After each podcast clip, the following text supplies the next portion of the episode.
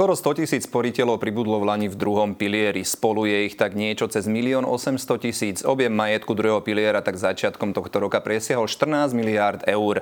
Väčšina sporiteľov sa zhodne na tom, že im prekážajú zásahy vlády do druhého piliera. Čo sa s našimi budúcimi dôchodkami deje? Či sa máme niečoho obávať alebo nie? Nám už prezradí Tomáš Boháček, analytik 365 banky. Pán Boháček, vítajte u nás štúdiu. Dobrý deň, ďakujem za pozvanie. Tak ako som to už načal, skoro 2 milióny sporiteľov, cez 14 miliárd miliard eur. V akej kondícii je ten náš často spomínaný druhý pilier na Slovensku momentálne? Uh-huh. Na začiatok by som možno spomenul, že tento rok bude teda 20. výročie, odkedy máme pilierový dôchodkový systém aplikovaný vlastne v nastavení vyplácania starobných dôchodkov. Uh, treba povedať, že uh, je to v porovnaní s ostatnými krajinami veľmi mladý systém. Máme tu ten objem, čo ste spomínali, je približne len 17% hrubého domáceho produktu. Keby sme sa mhm. pozreli na ostatné krajiny, tak tam je to bežne 50 až 200 To je slušný rozdiel. To áno. To je, Ale to je, slušný rozdiel. je tam teda aj tá historická tradícia, to znamená, že boli tie zmeny v tom nastavení systému už aplikované oveľa skôr a teda tí ľudia sa mali čas na to adaptovať. Mm-hmm. Keď sa vlastne pozrieme na to, eh, čo sa dialo v, s druhým pilierom v priebehu minulého roka, boli tam významné zmeny. Eh, medzi také tie najdôležitejšie možno zaradiť eh, automatický vstup do druhého piliera, presun úspor z garantovaných fondov do indexových fondov, Samozrejme, eh, je to aj eh, nejaká adaptácia tej predvolenej investičnej stratégie. Hmm. A v neposlednom rade to, čo eh, teda je často kritizované, a to je zníženie výšky príspevkov do druhého piliera z 5,5% na 4%, Áno. ktoré žiaľ bude trvalé. Dobre, všetkým týmto veciam sa ešte vrátime detailnejšie, lebo to je veľmi dôležité. Konec koncov sú to naše, vaše, na všetkých peniaze. Ako ste už aj povedali, vlastne začalo platiť, že od novembra priraďuje DSS pri sporiteľov, ktorým platí so vstupom na pracovný trh automaticky aj vstup do druhého piliera, prvopoistencov, pardon, prvopoj, ale áno, prvopoistencov viac ako 8600. Je to dobrá v tomto smere alebo zlá ekonomická správa, napríklad teda, keď sa pozreli konkrétne na túto? Uh-huh. Uh... Podľa názoru ekonómov teda je to veľmi dobrá správa z hľadiska mm-hmm. toho, že viac ľudí začína participovať na systéme, ktorý sa nespolieha teda len na štátny rozpočet, ale uh, sporí si priamo na dôchodky na svojich vlastných dôchodkových účtoch. Uh, čo sa týka samotných prosporiteľov, tak tam sa veľmi často stretávame s problémom, že mm, sú lahostajní, alebo teda ešte nie sú celkom vyzretí na to uvažovať nad tým dôchodkom. Prepačte, ja na chvíľku preruším. My máme aj takú grafiku, by som kolegov z režie poprosil, že naozaj, čo sa týka nejakej investičnej gramotnosti, podľa najnovších prieskumov vychádza, že mladí práve, ktorí majú množstvo informácií, sú ako keby menej gramotní v tomto smere, čo asi tak troška aj škoda. To je tá lahosnánosť, čo ste spomínali konec koncov. Áno, áno, áno. A dokonca, že Slováci sú na tom horšie ako Česi. Tam máme potom, na, budú postupne nabíjať tie grafiky. Takže nech sa páči. Uh-huh. Uh, ono je to zapričinené teda logicky tým, že keď skončíte školu a máte 40 rokov odpracovať, uh, tak si myslíte, že proste ešte sa vás to netýka.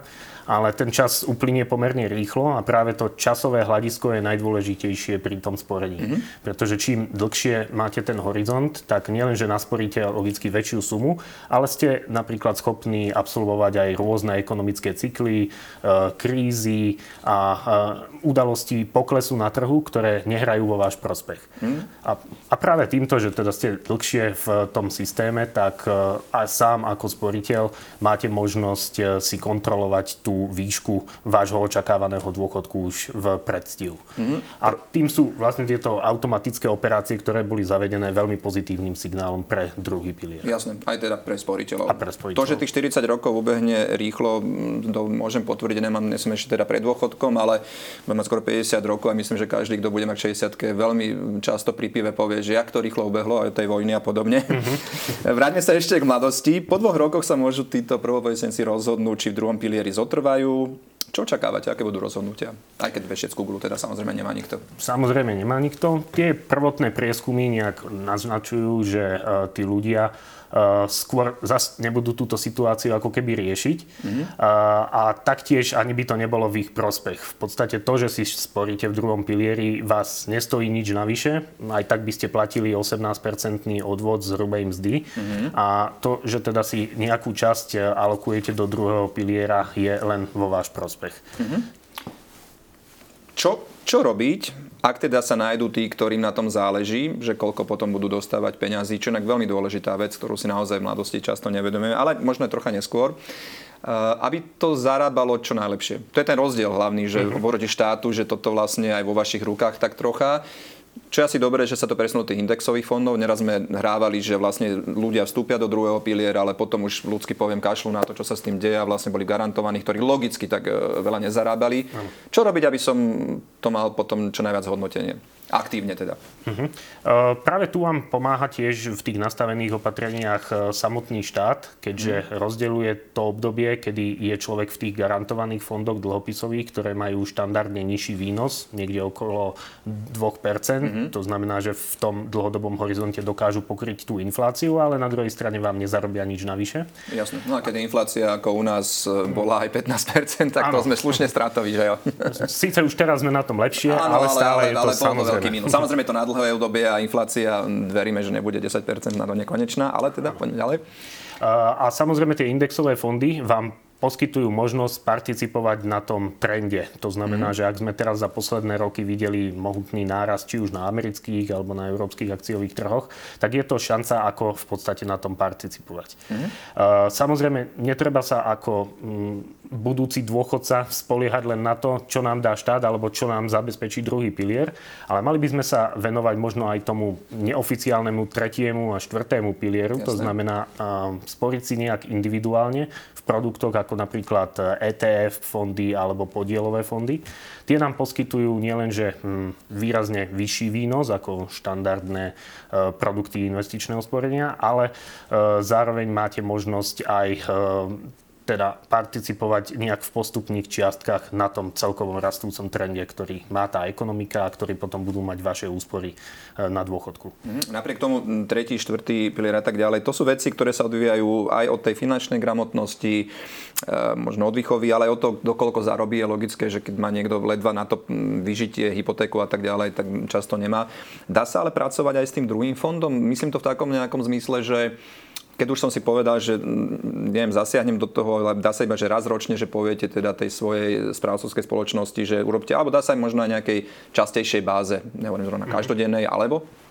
V podstate to, ako si sporíte, určuje ako keby tá dôchodcovská správcovská spoločnosť. Vy máte však možnosť prestúpiť, a to je v podstate na vás, akú stratégiu zvolíte, mm-hmm. medzi tými jednotlivými fondami. Samozrejme sú tam určité podmienky a obmedzenia, ale viete si to, ak sa chcete o to aktívnejšie zaujímať, e, navoliť tak, aby e, ste vedeli napríklad participovať na tom trende, ktorý považujete vy za najdôležitejší. Mm-hmm. Samotnú tú dôchodkovú správcovskú spoločnosť tu môžete zmeniť, e, ak ste prvo zaradení, tak vlastne po uplynutí jedného roka a následne každých 6 mesiacov. Dobre. E, máme začiatok týždňa, kedy je lepší čas si povedať, že idem do tých peňazí a tak ďalej. Čo by ste, ste povedali, že sa môže rozhodnúť človek? Ale možno čo odporúčajú bankári, ekonomovia v tomto smere? Kam ísť? Ako sa rozhodnúť? Mm, Nejaká praktická rada. Záleží to samozrejme od e, investičného horizontu a ten je veľmi úzko spätý s vekom. To znamená, že ak je človek e, mladý, nazvime to, že 40 rokov, tak určite by mal mať väčšinu tých peňazí investovaných práve v indexových fondoch, respektíve tie, ktoré sú naviazané na väčšiu akceptáciu rizika. Mm-hmm. S tým, ako sa už blížime k tomu prechodnému obdobiu, nazveme to po 50. roku života, tak tam by sme sa mali presunúť už do tých garantovaných dlhopisových fondov, ktoré nám vlastne pomôžu udržať ako keby e, tú nadobudnutú hodnotu z tých indexových fondov. Mm-hmm. Super. E, možno ešte pre ľudí, keby sme mohli povedať, e, že ľudský, čo je ten indexový, čo je to garantovaný, tak to troška polučiť, vysvetliť, že ten indexový, čo možno znamená a tak ďalej. Množstvo ľudí možno nevie ani. Uh-huh. Uh, začnem tým garantovaným. Mm. Teda ten garantovaný je založený na tom, že investuje uh, tie zverené peňažné prostriedky do dlhopisov. Najčastejšie ide teda o štát, alebo teda ide o štátne dlhopisy s vysokým investičným ratingom, s dlhodobou splatnosťou, to znamená nejaké 10 a viac ročné dlhopisy. Naproti tomu v indexovaných fondoch, tak tam sa priamo zameriavate napríklad na rast akciových trhov, čiže priamo môžete participovať na tých trendoch, ktoré sú v tej korporátnej ekonomike, na tom, ako sa darí firmám, tak aj z toho hľadiska, ako sa darí ekonomike, môžete to pretaviť v podstate do rastu svojich dôchodkových úspor. Mm-hmm.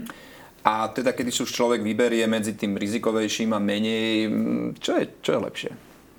Čo, čo, akože áno, sú mhm. tam, je tam veľa faktorov, veľa vecí sa deje v ekonomiky, ktoré nevieme ovplyvniť, ale taký nejaký dlhodobý trend možno, alebo čo by ste si vy ako človek, ktorý ešte nie v predôchodkom veku uh-huh. vybrali napríklad? uh, myslím si, že určite to záleží, ako som povedal, od toho veku ak je ten človek mladý, nemal by sa báť zariskovať, nemal by sa báť akceptovať aj tie výkyvy, ktoré určite prídu v tom ekonomickom trende a môžu to byť veľké prepady. V nedávnej histórii sme videli... Zažili sme to po tých 2000... rastoch, došla vojna na Ukrajine, bola Presne pandémia, tak. každý, kto má nejaký fond, tak zaplakal kúsok, hej? Áno, a Napriek videli tomu... sme to aj v roku 2008 uh, e, počas kríza, svetovej jasne. hospodárskej krízy v 2012 až 2014, keď bola kríza európskych dlhových štátov, respektíve európskeho dlhu. Volali sa tak pekne PIX prasiatka.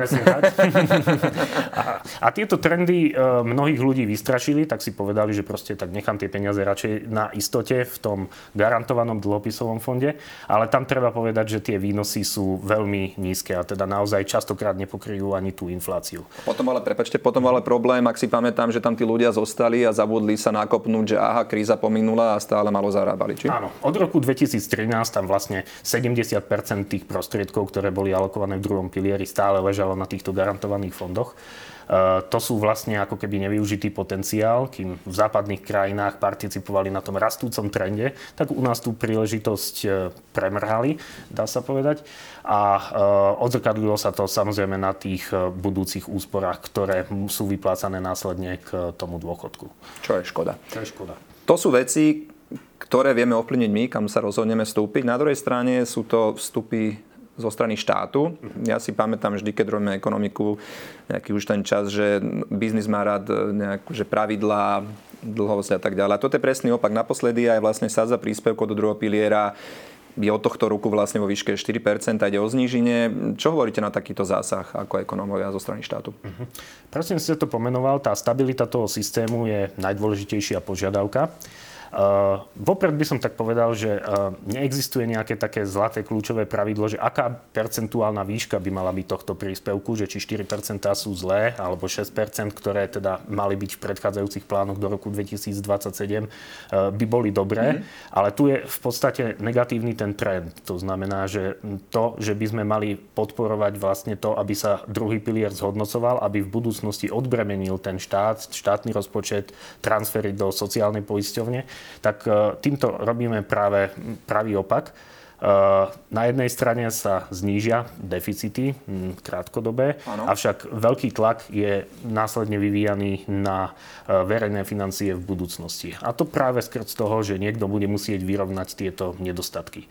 Ak by sme sa pozreli na súčasný demografický vývoj na Slovensku, to znamená, aké máme rozloženie tej populácie, tak v súčasnosti je to nejakého 2,5 človeka e, pracujúceho e, na jedného dôchodcu. Uh-huh. A, a očakáva sa, že do roku 2070 to už bude jedna k jednej. A to je veľmi rizikové číslo, keďže tam už je veľmi malý priestor na aj nejakú valorizáciu, aj na nejaké negatívne trendy, ktoré by sa mohli vyskytnúť v ekonomike a mohli by ovplyvniť ten počet tých sporiteľov. A tých negatívnych trendov môže byť požehnanie, sme to zažívame to konec koncov doteraz. Áno.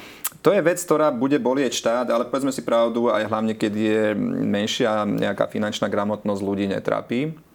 Eh, ľudí trápi to, čo sa dotýka ich peňazí a aj v tomto, pri tejto zmene percentuálnej odniesie si to nejaká skupina sporiteľov, ktorá uh-huh. nižšie, viac, stredne zarábajúca?